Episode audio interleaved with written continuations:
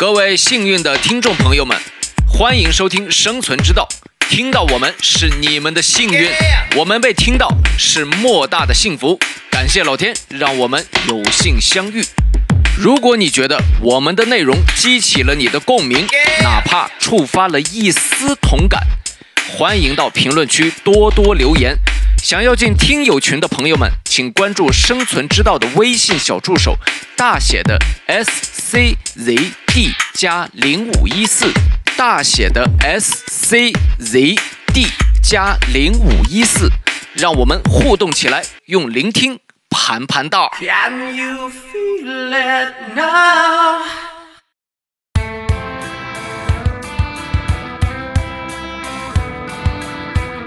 然后那个假发比较瘆人的就是他刚开始所有的发生都是出来一只手，就比如说那个女主在下水道的管道里看到一只手伸出来，然后有一个人戴着那个假发，然后从那假发里伸出一只手来，然后抱住了之后，然后他站在那里就想跟爸爸妈妈也抱在一起，他想着妹妹没事了嘛，然后发现爸爸妈妈看不到他，然后原来是他没了，因为他肚子上插着一个很大的玻璃，哇，就突然间一个反转，你知道吗？就是这种的。哎呦，好恐怖！这我这以后3点起来都不能上厕所了。所以这种就突然间就让我想到，就是我小时候最怕的一张图片，就叫《床底下有人》啊，不能听。Hello， 大家好，欢迎收听本期《生存之道》，我是被叫 Jeff 的 Jeff。Hello， 大家好，我是强势不起来的 Rock。大家好，我是雪莉。大家也听出来了，今天这个调性呢不太一样。走这种暗黑风格，是的。今天咱们就是闲聊天，聊一期这个看过的恐怖片啊。哦呦，然后这个就恐怖片嘛，然后就肯定包含着一些封建迷信的这个怪力乱神。哎，对，怪力乱神这种片啊。说到这个，反正这恐怖片啊，我从小胆子就小，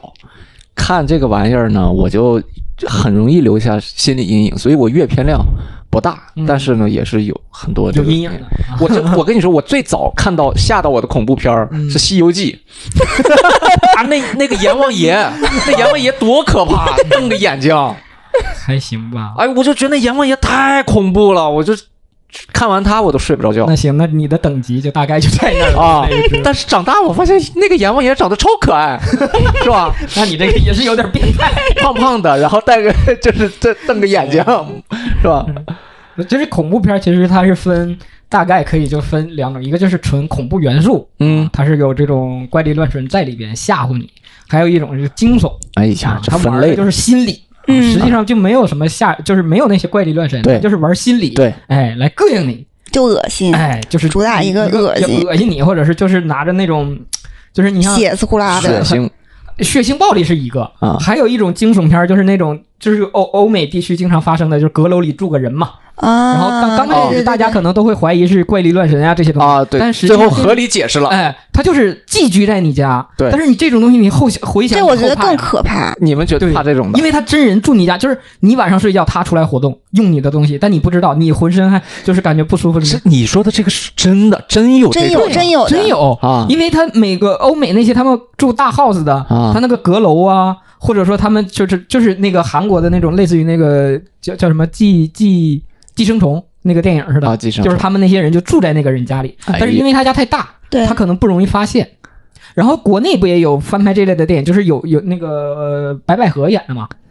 那个是门锁，就叫门锁，它不属于寄居，它是趁他不在的时候会去他房间里面，钻到他家里，对，这种的跟那种就是大同小异嘛，就是一个人他跟你其实在生活在同一个空间里，但你不知道，你这种东西就是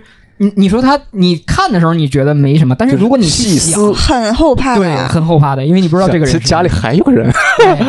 这种感觉。对，所以这种恐怖片呢，咱们就是可以先去聊一聊，就是你看过的，或者说你怕的，是怕哪种？是刚才说到的这种玩心理的，还是就是那种怪力乱神的？我喜欢，不是我喜欢，不是我喜欢。我说错了 ，sorry， 不是我喜欢，好变态啊！一会儿害怕，一会儿喜欢，我是不一会儿可爱的。我最害怕的是，就是说真的有鬼的啊，真的有鬼的那种，就是纯恐怖元素的那种啊啊。然后这个鬼出来与不出来的，反正就是确认这个片是确定有鬼的，我是害怕的，啊，反而是人吓人的你不怕。人吓人的不怕，就反而最后说是合理解释了，然后说原来是一个什么现象，或者是心里头，反而我觉得会就是哎，这过去了啊，他解脱了，心结打开了那种感觉。明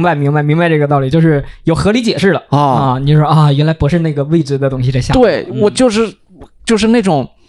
所以你还是比较对，你还是比较传统的，就是其实人最害怕的都是，就是人为什么怕黑，就是害怕未知啊，所以你就是最传统的害怕未知嘛。对于那些不可掌控的，或者说完全不知道的东西，是的，会有害怕的这个点在啊。哎呀，反正那个各种各样的，我就举一个，就是未知的，就是那个万能钥匙。你们看过，就是讲的就是一个女的，大学生还是反正这个特别年轻的一个女孩，然后她是想做一个兼职的工作。然后就是挣点外快还是干嘛的，然后他就是在网上他发现有一个家，他需要就照顾几天老人的这么一个看护，然后他就去了就很奇怪嘛，就一个老太太，然后推着一个残疾的老头，对，这也不就是那老头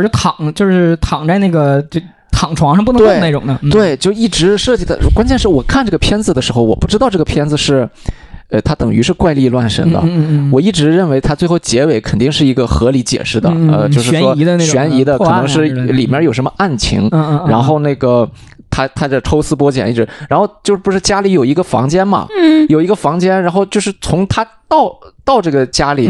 这个老太太就告诉他你不要去那个房间，然后就是给他心里埋下一个种子，他就对那个房间充满了好奇，对，然后还不小心告诉他。其实有一把钥匙，我身上有一把钥匙呢，是能打开所有房间的门，就是一直在暗示他，他就一直想把这个钥匙偷来，去看看那房间里干嘛的到底有什么。其实是两个一直做灵魂互换的人，他们这两个灵魂一直要寄居在新的肉体上，然后这两个老人已经老了，他们想找新的肉体去寄托，然后其实就是让他一步一步自己走进那个房间，那房间里已经摆好阵了，就是让他自己走进去，然后给他换了。对。哇，超级恐怖！然后我看到最后就是毛骨悚然，关键他最后还有一个反转嘛。然后那个女孩就是最后的时候就感觉很无助，对，就是很没办法，对的，就只能她在老的身体里等待死亡。是的，姐夫你也看过这个？我们一起看过的，你可能我也看过，我们看过的。哎呀，那个反正最后我记得，不就是不太就是有点模糊了。就是最后有一幕是他们在那个救护车上，然后那个老太太是被救出去了，然后是怎么我忘了，反正在那个救护车上其实还有一个反转啊，就巨害怕，就绝望，就让人感觉我这种我就受不了了。对，哦，那还有一个类似的就是那个，但是那个就不是怪力乱神的，就是做法什么的，就是逃出绝命镇。哦，那个也恐怖，但是那个就我没看，应该还好。我没看，但我看过介绍，就是一个人，他那个整个那个镇里人很奇怪，是吧？对对，他被他女朋友给骗过去的，就是他们专门。这不是骗黑人，他专门骗黑人，然后就是给拍卖黑人的身体，然后就等于是把他的灵魂锁在最深处，然后就等于是换脑子，简单理解就是换脑子，就把一个比如说像刚才说那种老人或者身体不好的人或者将死之人，把他的脑子换到这个黑人的身上，然后他不就等于重生了嘛？但是他的记忆最深处还会保留着黑人的记忆，但是会被无限缩小，就是对，慢慢就是他会忘记。啊，然后但是比如说有一些就像类似于催眠似的，然后就有他是怎么就是那个黑人怎么知道，就是他的一个朋友在拍照的时候一个闪光灯一闪，然后那个人就握着他告诉他你快跑，然后他给他外面的朋友打电话，然后说这个人是他们那个黑人圈里前2年丢失就是失踪人口怎么样，然后后来他逃出来了嘛，就是他后来发现这一家人就是靠贩卖黑人来做这个生意的，对，但是这种呢对于你来讲应该就还好，可能前面会比较恐怖，但是后面的话只要能解释通了，对，解释通了嘛就还好，对，这个对于你应该反正一般是有鬼的，或者是这个现象解不开的，还有那个恐怖游轮，也是很。那个也是，就是绝望。恐怖游轮是无限循环吗？无限循环，就是他以为他逃出船就是结束了，对，结果他走到家门口的时候，发现这是个大循环，哇，这是又一个轮回的开始。我的天哪！我这边其实就看过的会比较多，然后我其实都会比较有这种就是让我觉得有就是觉得恐怖的点，一个就是有特定的元素啊，就比如说我之前看那个《鬼三惊》。嗯，然后《鬼三惊》它那个就是它分泰国的一个恐怖片，然后它分好几部。它我最开始看第一部的时候，它第一部是三个鬼故事嘛，然后第一个鬼故事是应该叫假发，然后第二个叫鬼新娘，然后第三个是那个叫什么，反正就是类似于同事之间整蛊的这样的一个故事。但是它让我觉得恐怖的点就是它每个故事都有一个特定的元素，就是半夜凌晨3点。就是前面一切都正常，哎呦我！但所有的事情，这三个小故事发生，这个恐怖的点都在凌晨3点。他会在每个故事的这个时候，他会提醒你时间的。就比如说第一个故事，他是讲那个叫什么假发嘛。然后他前面讲告诉你现在是晚上8点，然后这个他的这个朋友来到他家怎么样，然后9点，然后他们在干什么，然后凌晨2点，然后他们在干什么，然后到3点，然后就是给你一个特定的镜头，就是2点58、2点59，噔3点，然后这个时候就开始所有的事情就开始发生了。然后那个假发比较瘆人的就是他刚开始所有的发生都是出来一只手。就比如说那个女主在下水道的管道里看到一只手伸出来，然后有一个人戴着那个假发，然后从那假发里伸出一只手来，哇，就是这些这然后泰国的这个恐怖片里还有一个就是最大的反转，就是他当天晚上就是因为发生这些事件嘛，然后发生爆炸了之后呢，两姐妹我这里说的会比较琐碎啊，因为不想剧透太多啊，但就是说一些我记得比较那个对这个剧情。然后它的反转就是在于，这个本来是这个妹妹在这个爆炸的房间里，然后姐姐在外面要救她，但是都昏倒了之后就天亮了之后，姐姐醒了之后发现爸爸妈妈回来了，然后她就站起来准备迎接爸爸妈妈，然后爸爸妈妈看屋里怎么爆炸了，那个谁呢，妹妹呢，然后她以为是在跟她说话。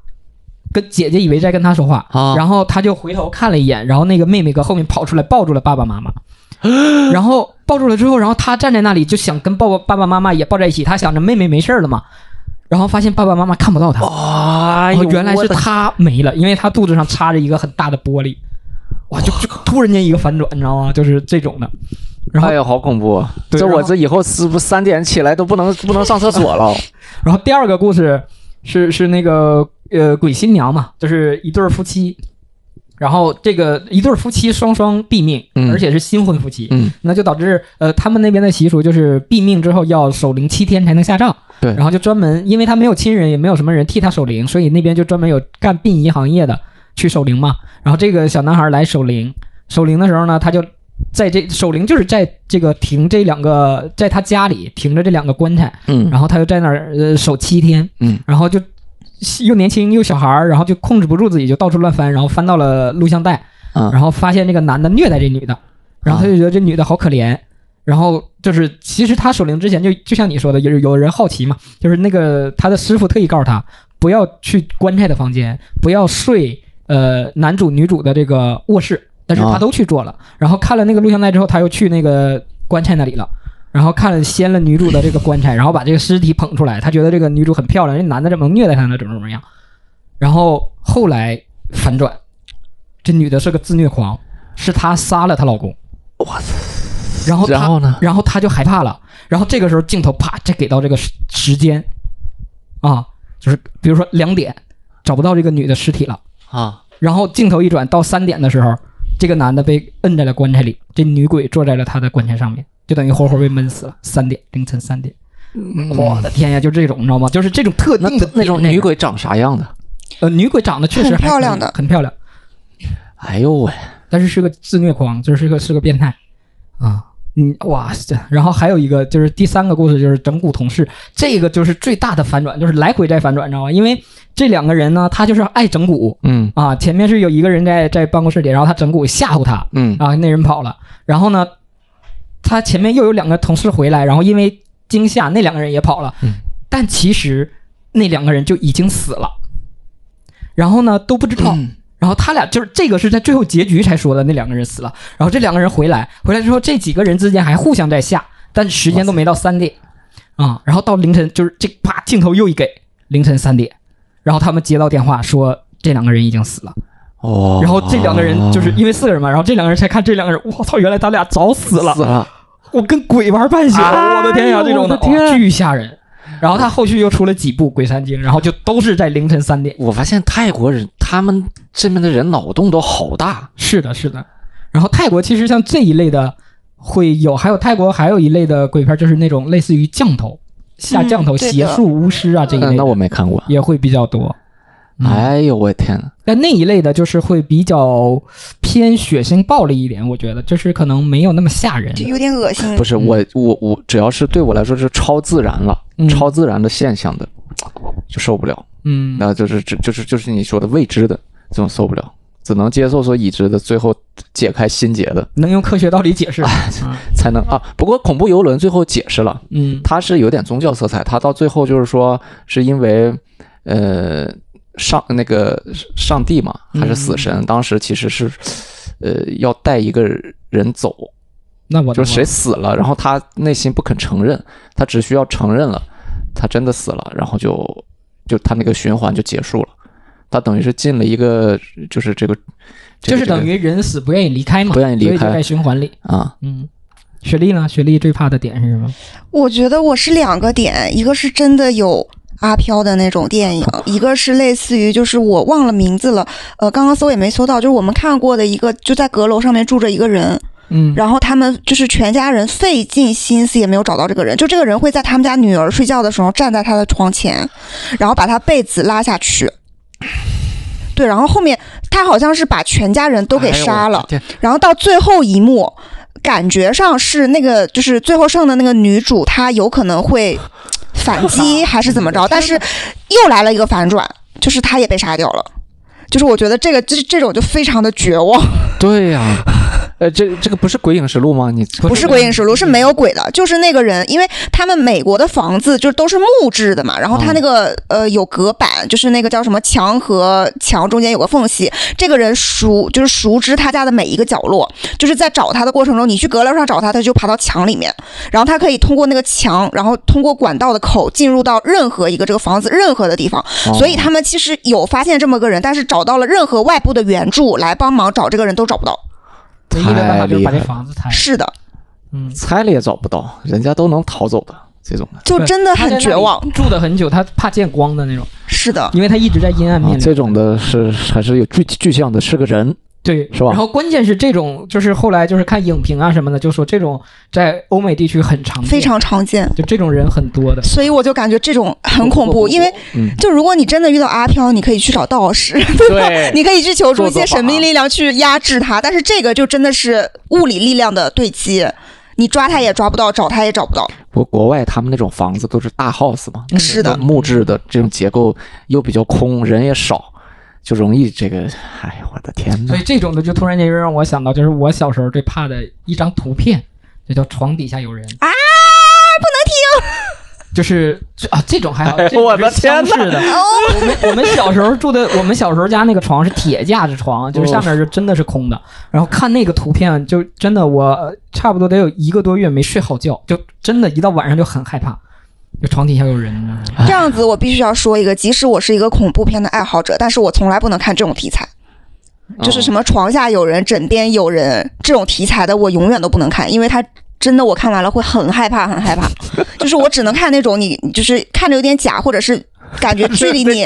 或者感觉距离你的生活很遥远的那些恐怖素材的，这种我是 OK 的，但是绝对不能说什么你什么。房间有人，然后什么厕所有人，什么床底下有人，什么你枕头边有人，这种我就真的不行，我真的没办法一个人睡觉。看完这种东西，那本来嘛，这恐怖什么最恐怖就是最贴近你生活。是的，我恐怖的巅峰，最害怕的一部片就是《鬼影实录》，没有之一。我大学的时候跟舍友一起看的。那个片子啊，就很像纪录片，很真实。伪纪录片，刚开始看不觉得怎么害怕，甚至我，而且他第一部片才40分钟还是半个小时，很短，就真的像就在摄影机自己家拍的一样。就而且我头一遍看完的时候，我都没觉得好像咋，后面越想越害怕，越想越害怕。然后他就讲了个什么，他就是说一家人搬到一个新，不是搬到一个新家里，是这家人总觉得家里。怪怪的，老好像有点动静什么的，而且这个动静好像越来越大，就这种，反正家里都挺受不了的，还搬到一个新家里，搬到一个新家里，然后就说这个，反正就是已经养成一个习惯了嘛，他就是拿一个 DV 的继续拍，他就每天对着自己的床拍，然后白天起来他就是记录生活，玩呀什么的，吃喝玩乐也都拍，就拍着，然后。就是一个很平常的记录，然后每天是到了晚上，他们那个 DV 机对着自己的床，他们俩在睡觉，然后你就发现，然后就是他回放的时候，那个时间它是快进的嘛，然后就会有些许的一些动，就比如说门啊，那个门稍微就是扇了一下，也像风吹的，你也不感觉怎么样。过两天那个门啪一下关上了，然后就开始有点毛毛的这种感觉。再过两天，地上突然出现了。白色的脚印，而且还是爪子那种印，怪兽的脚印，就肯定是踩了什么灰尘走进来，然后再过两天就是那个层层递进的，对，层层递进，然后睡的，然后那个女的就突然就被拉着腿，就是无形的被拉着腿就给拉下去了，啊，太害怕了，就层层递进，越来越作妖，最后那个女的就这第一步啊，那女的最后把她老公给杀了嘛，对吧？有点忘记了。那个女，关键是那个女的，就反正就最后的结尾的时候，是那个女的，就是已经她被附身了，她被附身了，而且是他们这个女的就开始每天的状态就有点时而正常，时而就是昏昏沉沉的，老想睡觉那种的。然后他们还请了那种巫师嘛，一个老头请着说来家看看，然后那个巫师，我靠，一进门就哎不行，这个看不了，我走了，就这种，然后从头到尾你看不到一个鬼。没有任何的鬼，明白你的意思，都是这种，就是无缘无故的床单突然掀起来了，然后无缘无故一个东西突然掉地上飘起来了，就这种的。然后最后一幕是她那个女的，她附体了嘛，半夜她突然就坐起来，然后就去床下，就她那个门一开门是一个楼梯，是下楼的，然后她其实是走到楼下，然后就发出一声惨叫，然后她老公其实她已经被附体了，然后她老公是。以为他怎么着去救他，冲去救他，然后就听那个声音，就是她老公被他杀了。然后等会儿这个女的就举了一把刀，就慢慢的走上来，就是很奇怪的一些动作，她就靠着那个床，一直这样靠着床，就前后晃，然后那个就是看那个镜头在快进嘛，她晃了大概1个小时，就一个动作在那晃，靠着床，对，就是坐在那儿背靠着床这样晃，然后是家里后面是来客人了还是干嘛了，然后那个就是一进门就听见就是楼下发现尸体之类的，然后就是赶紧报警，然后叫警察来，然后警察上来，然后这个女的还要站起来，还要继续搏斗呢，最后被击毙了。然后这是我们看的版本，然后我看完然后我就特别害怕，然后因为我们那个当时宿舍那个床是上面床，下面是桌子。哎呦，我真的害怕极了，我就怕晚上睡觉，我的腿被拉着我，突然把我拉到床下面，超级害怕。那个真的是，我就感觉就整个人蜷缩在这个靠着墙，蜷缩在角落里，超级害怕。然后后来说这个片子还有多种结局，我们是没就北美人家上映是多种结局的版本，说最后是那个警察来没把他击毙，他把警察也干掉了，然后他。说这个女的最后是对着摄像机，最后她藏到了摄像机里，后面再来人看不到任何人的踪迹，就也是绝望的嘛。然后我就觉得这个片是把我真的那段时间是吓坏了，后面他又出了《鬼影实录2》、3，然后后面有点扯了，后面对，后面扯了，后面就有很明确指向的一些宗教色彩，然后就是现场做法了，现场就是把一个人就咵一下就是肢体就是给他有宗教团体一些不明那种人物，然后做法什么的那种的，就有点扯了，是的，明显就第一部就很真实，就是真的像拍纪录片或者是这种，然后加上他没有那么。就是那么多的元素在里边，就是第一部很贴近生活，层层递进的让你就是产生恐怖感，到后面就有点故意要吓，后面故意吓，但是后面是呢，后面没这么恐怖，但是有一个镜头是我最受不了的，是那个男的，他一直也是去觉得家里奇怪嘛，是他的岳母一直很奇怪，反正他就循着他岳母这个踪迹，就来到一个挺古老的一个房间。然后在一个类似一个储藏间还是什么房间，那个镜头我终生难忘。他一开门，我靠，一群老头，一群老头围在一起，好像正在做法上，然后这群老头是人是鬼真假难辨，然后那个他不是地位机嘛，就摇摇晃晃黑的，然后那群老头发现他，然后就开始跟着他，就要追他来，一路跑，他就一路跑，然后我就想那个感觉紧迫感太紧迫了，我真的受不了。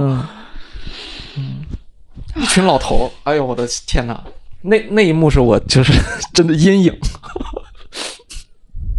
我小时候还有就是刚才说到我怕的点是这种特定的嘛，然后突然想到就是小时候看那个洪金宝的那个恐怖片。洪金宝还有恐怖片呢？哇，你不知道吗？洪金宝叫张大胆儿，就是总跟人打赌他什么都敢这种的啊、然后刚开始呢我那个剧其实还好，但是中间有一个镜头就是镜子里出现个鬼啊，对，然后就从那个电影之后不敢照镜子了。对，晚上就不敢照镜子。嗯，就是晚上我就觉得镜子这个东西就很恐怖，因为他那个前面可能就都是他们打赌是到那个啊，我想起来，是不是让他半夜对着镜子削苹果？不是吧？反正就是对着镜子做一个什么操作，说可以召唤出来鬼，然后他就说他敢嘛，他大胆儿，然后他就去操作了，然后就召唤出来。我不知道是不是串台了我。不是，肯定是这打赌在前，然后前面刚开始他们是有人就是他跟他打赌的那几个人来吓唬他，然后呢他刚开始是害怕的，但是后来他发现是人吓的啊，是他朋友吓的，所以他就不害怕了。但是后来他朋友看到镜子里有个女鬼，然后他朋友就跑了啊。但是他没看到，对，他没看到，他还以为他朋友在吓唬他啊，对啊，然后也挺恐怖的。哇，那一下就是你现在想起来吧，就是可能或者说你现在回看那个画面没有那么恐怖啊，是。但是在小时候看到这个，就是这种特定的这个，因为它有一种那个恐怖元素，它就是突然间，它就是那种突然吓你一下这种的，对对对，一激灵啊，一激灵那种的是那个软化血管的，对吧？促进血液循环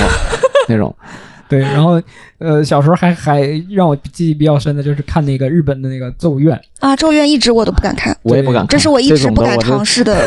电影。他给就是当时我们看下来就是感觉日本的这种恐怖片啊，它氛围感给你拉得很浓，所以不敢看。就是比如说他到一个房间里，就会给你先很寂静，很安静，一点声音都没有。然后慢慢的出来那种恐怖元素的声音，就那种，哎呦我你，然后还要模仿一下，对，然后这个时候就这个恐怖元素在慢慢出来，然后看着哇，就那个时候我看完那个，我当时其实也是挺害怕的，所以就这些有特定的场景，特定的时间，就是有这种特定元素的东西产生，就对我会产生很大的影响，就比如说这个时间，就凌晨3点啊，就。我当时那一段时间就是真的就会比较担心这个时间特定元素，对，因为我们中国传统来讲是吧，12点是个恐怖时间，看完那个鬼山精之后我不怕12点了，这个也是好事是吧？我不怕12点了，我开始怕3点了。然后小时候看就是那个怕看镜子，晚上不敢看镜子啊，是吗？我也是有一段很长一段时间就不晚上不太看镜子，而且就是还有那种。什么传说说是你怎么能看到恐怖的东西？就是你要站着，然后低下头，从你双腿间往后看。你想这个，你想这个场景其实是不容易做到，而且你想你从双腿间低下头往后看的时候，因为这个画面是倒着的嘛，而且你就很容易不好分辨后面的这个场景。我自己试过，就是你发现你低头的时候心里很毛的，你知道吗？那个感觉。你们这。太假了，这个真的不是。你们小时候没做过游戏吗？我们小时候经常做游戏是这样式的呀。但是我没听说过这个传说。对，我也没听过这种传说。我们就好多游戏都需要有这个动作。那我不知道，我不知道。小时候经常做这个动作，没啥感觉呀。现在有了，现在也没有，不敢。不是，好像他那个也是有条件的，是几点，晚上几点，特定的时间，然后你往后看，就是有很多这种恐怖元素一加上，告诉你要在几点做什么，对，那什么了。哎呀，这一下就渲染出来了啊，受不了。雪莉呢？我也是，我其实就是恐怖片爱好者嘛，然后也看过很多，但是给我印象最深刻的还是小的时候看的几个，对，然后小的，对，就是小时候看的那几个特定的几个场景，我真的是在我工作之前我只要睡不着觉，就像过电影一样，在我面前就是脑海中还会闪过。一个是那个猛鬼食人胎，我不知道你们看没看过，我小的时候看到的，就是是讲一个老爷，他有好几房妻妾，然后就也但是没有孩子，然后后面他的那个应该是最小的那个妾吧，用了某些手段就是怀了孩子，但是他那个孩子是一个就是鬼胎，是个怪物的那种，然后那个孩子后面就是到肚子很大很大快要生出来的时候就长出触角的那种，就是会吃人。对，然后我印象最深刻的就是到最后一幕，他们不是找了道士来镇压这个人嘛，就是用那个金融了一个金佛的那种金的液体，然后写那个经文，然后写在一面木板上，然后用那个木板就把那个女的给夹在，就是跟墙夹，就镇压她，把她给扣在那儿，然后那个肚子里的孩子就突然变声了，就是那种爸爸你不要伤害我，我是小六呀，就是啊，对，就这个是一个很恐怖的一个场景。还有一个是电影名字我有点忘记了，但是其中一个场景就是一个男的，他深夜然后路过一个包子铺，他骑着自行车，他要买包子，然后同时不对，他是卖包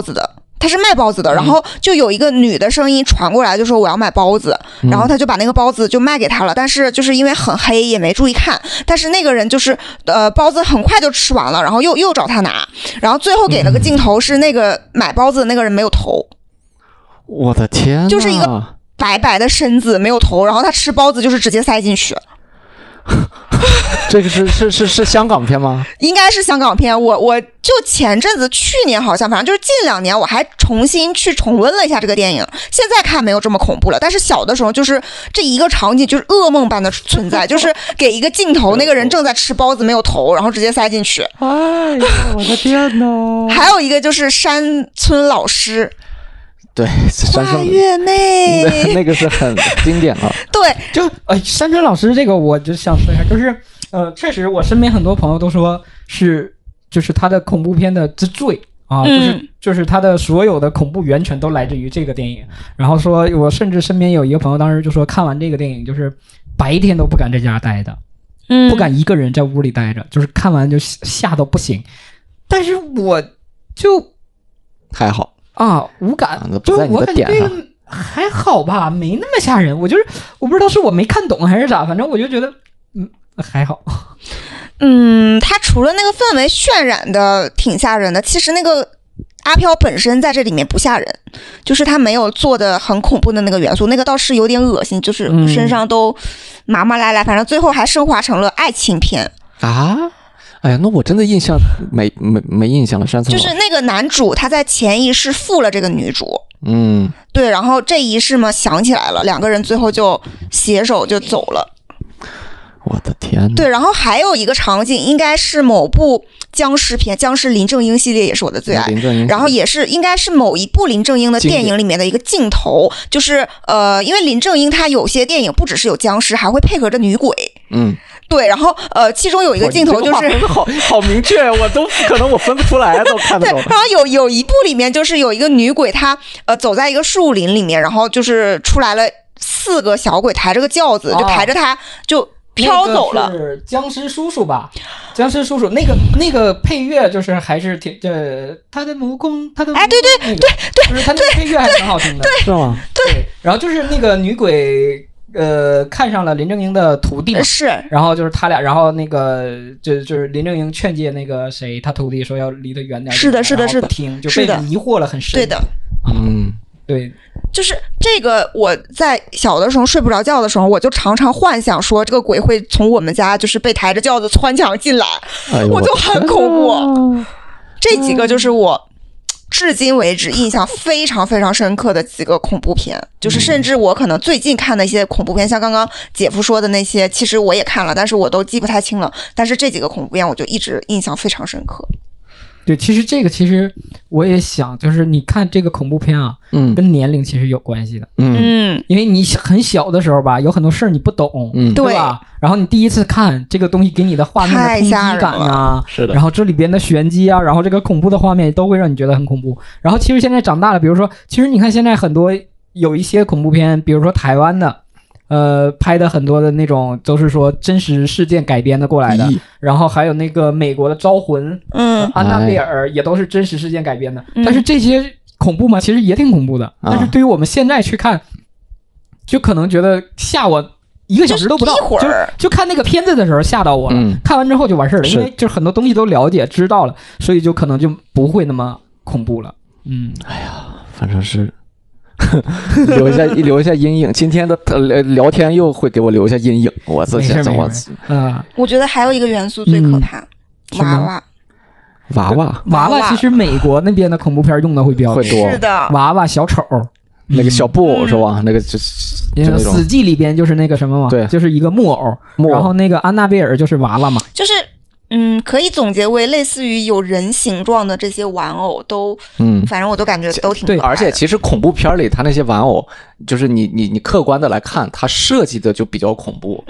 形象就是正常当中没有这种长相的玩偶，就是你仔细看。不会设计成这样，但是其实现在有那种仿真的那种小 baby 跟 baby 就是小宝宝大小的那种玩偶，然后什么关节都能动啊，眼睛也会眨，我不行的。就因为很多看那个美国那种恐怖片都是那种娃娃就动起来像人一样，就零附在上面了嘛，是的，所以就会比较吓人，是那种的。哎呦我的天！我只能接受软体的玩偶，就是里面充棉花的那种软的。所以它这个本质还是说是被附体啊这种东西嘛，还是未知一点。我就反正我是这种比较恐怖。死神来了，当然这个系列已经就是说，一个是可能他们也比较低成本的系列，然后呢，就是也不是非常恐怖吧。但是死神来了，它的本质也是定义成。有冥冥之中注定的一些，对的，然后一些时间，然后和事件，然后每一期都是有一个人能提前预知那么几秒钟，但是没有什么用，没什么用，每次帮不了他们啊！我就记得有一个，就是，然后就他那个剧情每次是讲的，就是大家知道可能死神会降临到某一个人身上，大家知道有这件事儿，但不知道是谁身上。然后呢，那个。能预见一点点的那个，他也不知道会降到谁身上，他只能接受到就是老天给他的一些信号，就是说你要注意哪些方面的事儿，就是提醒。反正我就记得最让我恐怖的一个画面，就一女的，然后就是她朋友提醒她说你要小心钩子形状的东西，你记得吧？这一段我不记得，但是我有画面。然后她在家里，她发现各种各样的钩子，她就给她避开。他家里发现各种各样的钩子，而且他那个渲染的，就是好像这个钩子要伤到他了，其实不是，他避开了。然后他自己坐电梯，哇，后面有个老头，你知道吗？伞不是，后面有老头抱了一个盒子，就是那种储物的那种盒，里面有个衣架上面那个小钩子，然后把他头发给勾住了，就是最匪夷所思的死法，就是所有那些锋利的钩子，说是穿刺的钩子，他。都避开了，结果是他后面站个老头，他一回头，他那个衣架钩子给他头勾住了，然后他就发现我这就是个钩子，然后他就很慌张，想解开这个钩子，结果越解越缠，越缠越解，就是最后就缠一块了，跟这个就勾到一块了，然后那个电梯就被他们给弄停了，然后就是最后他那个头就是被电梯给那个这个掉下去，就把头给卡掉了。反正就是因为那个钩子把他头给拉住了，就是这么个原理。死神来了，我也有两个场景，就是给我造成了很深的阴影。一个是过山车，因为我忘了是哪一部了，是过山车飞出去了，然后无一幸免。还有一个是美黑。啊，对啊，那一部那个真的是被烤死了那个女的。我从此以后我可能这辈子我都没办法接受让我因为其实之前有一段时间流行那个美容舱，是就是美白躺进去，我完全不能想象你把我放进去，就是我会完全想起这个死神来的这个场景。他们真的是活活被烤死了在里面。是的，哎呀，反正是挺难。然后有一个女的，我记得是她到第二部还是第三部，然后就演的她知道她是一个经常会被死神光顾的人，然后她就跟警察局协商，让把她关到一个封闭的房子里，她就是那个密闭间，四周全是软垫，全是软的海绵垫，最后但是还是会导演总会想办法把她弄出去，就想办法把她弄出去参与，最后她还是得死，就这种的。机缘巧合勾起了我的回忆。这个美容舱不是这个美黑舱，真的是我又觉得奇迹。哦，然后关键是还就是会有一些，比如说跟现实生活中就是贴近的这种元素，会让你后怕。就是前不久不是咱们发生了一个，有一个人飞机上突然没起飞前他就很暴躁嘛，他说啊，大家都要下飞机，你记得吗？就不是咱们发生真实的事儿。就是一个社会新闻，我没看。那个人闹着，最后真的把这个飞机给美国的吧。国外的，国内的，国外一个女的，男的，一个国外一个女的，在飞机起飞前大喊要下飞机，下飞这个飞机会怎么？最后真给叫停了吗？那个飞机没飞嘛。然后死神来了也是有一个，就是那个他们是一家子出游，然后他们家那小伙子，就是他们家那小伙子就是突然进入一个被提示的状态了，就是他在那个飞机上，然后他前面那个小桌板不是有一个旋钮是卡这个小桌板吗？他在拧开那个小桌板的一瞬间，那个旋钮就给掉了，就给拉下来了。然后然后后面他就是被提示整个飞机坠机啊这种的。然后他突然就醒过来了，就回到现实。然后他一拧那个小桌板，真的给就是把那个旋钮拉下来了。然后他就突然很暴躁，他说。这所有人都要下飞机，然后结果就很多人以为他神经病，就没下飞机。结果跟他下飞机的人就眼睁睁看那个飞机就给栽了。反正就是这种，反正那个社会新闻一发生的时候，我又联想到《死神来了》这个片儿的时候，是有一些事儿，这个也是不能联想。你看过《死神来了》吗？我应该看过，但我看的不多，就前面就是最早的第一部、第二部吧，也就是后面的我就没看过了。然后我们这个怪力乱神就先聊到这儿，大家调整情绪，调整一下啊，省着这晚上回家这别这害怕了，是吧？这我们再聊一些那种人吓人的。好，有很多这种人吓人的片儿啊，其实拍的也都挺好的，因为其实有很多我们刚才提到的这些怪力乱神的片儿，你可以发现他会故意把这个色调调的暗，是吧？就比如说正常的。我们看到，就比如说，这个阳光明媚的天儿，哎，他会把这个色调变得灰一点，哎，对，他会把这个氛围就给你调的冷，对，冷色调一些啊。然后每次到大结局的时候，你会发现阳光明媚那种色彩感很温暖，对，你就知道现在不会有恐怖的，对，不会有元素出来，对，一切正常，终于迎来光明。然后人吓人的片子呢，有一些他拍的其实都会偏向于是，就是跟正常一样。就比如说前面其实有一个会比较吓人的是那个秦海璐演的那个，秦海璐、林心如、霍建华，然后林心如、霍建华是林心如吧？那女主就是他们的小女孩住在那个大房子里，然后秦海璐就是扮演就是那种偏向于像个疯子一样。哎呀，我好像有点印象，对，就在捉迷藏，那个捉迷藏是霍建华、秦海璐、万茜。啊，是万茜啊，对，然后就是，然后后面就是，就突然间疯了，然后去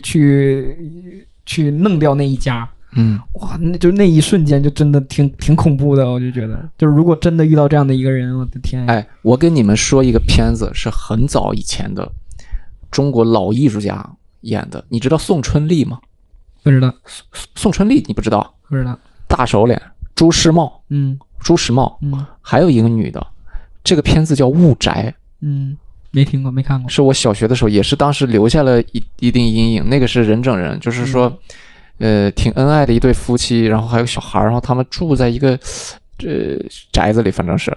然后呢，其实这个宅子有个密道，这个密道里面就是这个宋春丽，这个宋春丽是跟这个男的可能好，我忘了这个具体剧情，好像是他俩之前好过一段，然后他就想报复他家，所以一直给他家作妖，然后就是吓唬他们。关键很，其实国内拍出这个片子，我觉得挺牛逼的。然后就有一个场景，也是一个画面特别害怕，就是我记得是演那个宋春丽是演那个坏人，然后就朱时茂在厨房杀一个鸡，就是准备做一个鸡还是鸡肉还是什么东西的，好像在拔毛放血嘛。然后他中间好像是被叫出去一下，等到他再回到厨房，哦，满墙是血，就是那个鸡的血被喷了满墙啊，那个画面真的是给我吓坏了，确实挺吓人啊。然后其实是人吓人，就是他有人在报复他，就是要吓他这种的。对。然后其实这种人吓人的片子我觉得泰国拍的也挺厉害的，是吗？你说泰国的那个人体蜈蚣，我不知道你们看过吗？哎呀，没看过啊，但是听起来好恶心啊。那个也是绝望片，这个就是受不了，极其绝望，天哪。对，就是一个变态的医生啊、然后他是泰国的，对，是泰国的。然后我也以为是美国的。他要做一个实验，然后就是美国的那几个大学生旅游，然后到他正好下大雨到他家，然后他就收留给下了药，然后就准备做这个手术，然后后面又来个人、然后就是这个电影就是这种人吓人的片子、就像刚才那个雪莉讲的那个美国寄居人的那个故事一样、就是他会在每一个阶段都会给你一点希望，对，然后再让你这个希望绝望，对，然后就让你一步一步的掉进那个绝望里。对，然后那个人体蜈蚣呢，首先这个他把这个东西做出来的时候，就恶心是一个，然后还有一个就是他这个绝望感，就是真的是，就是这人被穿了一串，首尾相接。对吧？对，首尾相接，就穿了一串，就这几个人，他身体又很虚，没办法反抗。对，然后他就只能求助于外界，就是他们这几个人已经到绝望到谷底了，你知道吗？看着，然后生不如死，真的不如死了。对，然后终于来了一道光。快结束的时候，哇，警察来了个警察，哎呦我的天！对，然后警察也被说什么？3个警察被这个医生徒手给干掉了。就是这种的，就让你觉得哇，就恶心是一个，就是他主要是绝望。然后第2个就是让你这个过程当中，这个医生很恐怖，就太变态了，对，太变态了。然后最后到你这个这几个实验体的时候，这种绝望感，哇，真的，一带入的这情绪一带入，就真的太，哎呀，看完之后心里这个不得劲儿。是的，哎，你看过《活埋》吗？《活埋》从头到尾就一个人演到尾啊。活埋没看过，演的是什么呢？演的是他们是美国大兵，他是美国大兵，然后呢就是打仗的，然后就是被恐怖分子装到棺材里倒计时，给他埋到土里沙子里，然后他们很多人都被这样，就是说等于是让他闷死他，慢慢的死，然后他棺材里关进去，然后上面不是盖的沙子嘛，他这个棺材是一点点漏沙子，所以他的空气越来越少。这个不算是鬼片儿，但是呢就是绝望。然后他发现他那个棺材里给他放了一个手机，就是让他联系外界的。然后那个手机那个语言还调不过来，是那种阿拉伯语，他还不认识。然后躺着他自救的过程里，因为推不开嘛，自救过程发现棺材里还给他放条蛇，他还要跟这蛇搏斗，就在他裤腿里，他发现他有条蛇，反正空间就很大，对，就很狭小的这么一个那个片很厉害的，演得很好的。然后他就是绝望是最后一幕，就是他好不容易。他那个沙子已经漏到，就是他马上要窒息了，然后他拨通了美国中情局的这种电话，因为他拨了好多，其实打通了，对面不相信他，说你又是哪儿出幺蛾子打过来求救，然后他就一直报自己的一些那些过往呀信息，最后终于有人相信了，而且终于联系到他们附近的地面部队，就是专门解救这种棺材人的。然后说啊，找到棺材了，我们挖，他说快点挖，结果挖出不是他。挖出来不是他，然后就那一刻就结束了，就留个开放结局。我歪个楼不能算是恐怖，但是也是这种深深的绝望，叫我唾弃你的坟墓。哦，那个也很恶心的，很不啊，到后面是很反转，但是其中有一幕我真的是看完了，我难受了好几天。就是那个女的，她是一个模特嘛，然后被2个神经病的男的盯上了，她出去扔垃圾的时候门没有关，然后那2个神经病潜入她的房间里面，然后就先是把她强奸完了之后把她给掳走了，就是监禁到地下室里面，然后就开始暴虐，然后关键是她有一个瞬间跑出去了，就是真的是赤身裸体跑出去了，然后之后跑到警察局，然后以为自己得救了，然后来了一个自称是社会福利署的那种人，就说我们带你回家，你不要怕怎么着，真的那一刻就觉得这世界亮了，就以为他真的被救了，结果又把他带走，说我现在去带你去换身衣服，说那个我家里面有好多女孩子的衣服什么的，你跟我回家，我去给你穿上，然后把你送到福利院，然后再把你转回到你家里面，结果把他带回去就是那个地下室。啊，就是那一瞬间真的那种绝望感就是直接拉满，真的那一瞬间我真的我都难受死了。我知道这个片子，但我也没看过，很多人跟我说过。不吓人，是绝望，它是一个是大反转嘛，就一个很爽复仇的剧。对，他后来复仇了是吧？是的，他后来就是很爽的。后面是他一个人就把那几个人全干死了。对，但是就是刚刚我说的那一瞬间，就当他以为我马上就可以回家，我获救了，然后结果就是还渲染，就是先把他带回家，然后说哦，这些衣服已经很久没穿了，所以都放在地下室里面。现在你跟我进去拿一下吧。结果一推开门，就是之前囚禁他那个地下室。为什么人类为什么会有这种的？因为这种人吓人呢，还是比那种未知的吓人呢，其实要更现实一点。对，现实的。对，因为你这种人是真的会。就有你是就是可能咱们生活周边没有，但是在社会上确实有这种人的存在。这也很害怕，对吧？对的，所以也是挺七宗罪嘛，那个他是要惩罚七种罪行嘛。啊，对，七宗罪、啊、那个就不算恐怖了，那个就不算恐怖了。啊，那个是不算恐怖。七宗罪那个算是一个破案片、哎、但是最后还有博弈嘛、嗯、最后就是那个警察要不要杀他、嗯、杀了他等于人家赢。嗯，不杀他恶心啊，他已经都已经杀成这样了。嗯，是的，是的。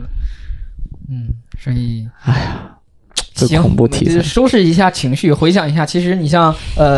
咱们说什么呢，那个本山大叔啊和高兴本山好啊演的那些小品。哎，当时我记得 Rock 有一次问我，他说那个范伟给赵本山演过儿子。我第一反应是王木生，这后来一反应，有一年春晚确实赵本山演，但不是赵本山当爹，赵本山是假爹啊。那个范伟演儿子是高秀敏他儿子，对，然后叫送水工，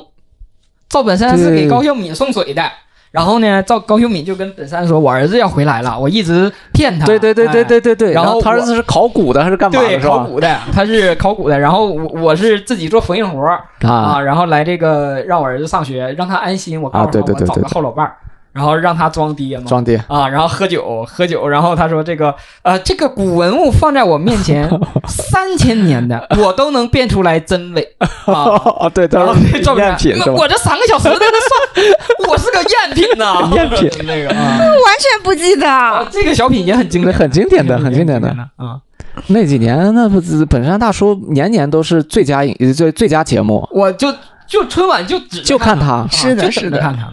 行，那我们本期播客就聊到这儿，以本山大叔结尾啊，对，以本山，咱们聊恐怖片啊，以本山大叔结尾，有点不尊重，很好，很好，很好。但是哎，说到这儿，我又想起来，我小时候还有一个阴影，就是《聊斋志异》那个电视剧啊，对对对，也挺恐怖的。那个开头真的太吓人了，回去啊，大家一定要好好再把这个本山大叔的顺时光看一遍，好不好？啊，本期节目就到这里，感谢大家收听，感谢，拜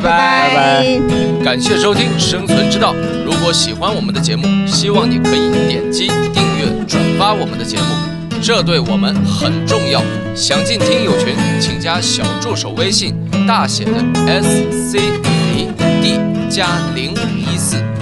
欢迎各位多多在评论区留言，你的每个点评我们都会认真看。再次感谢大家的收听。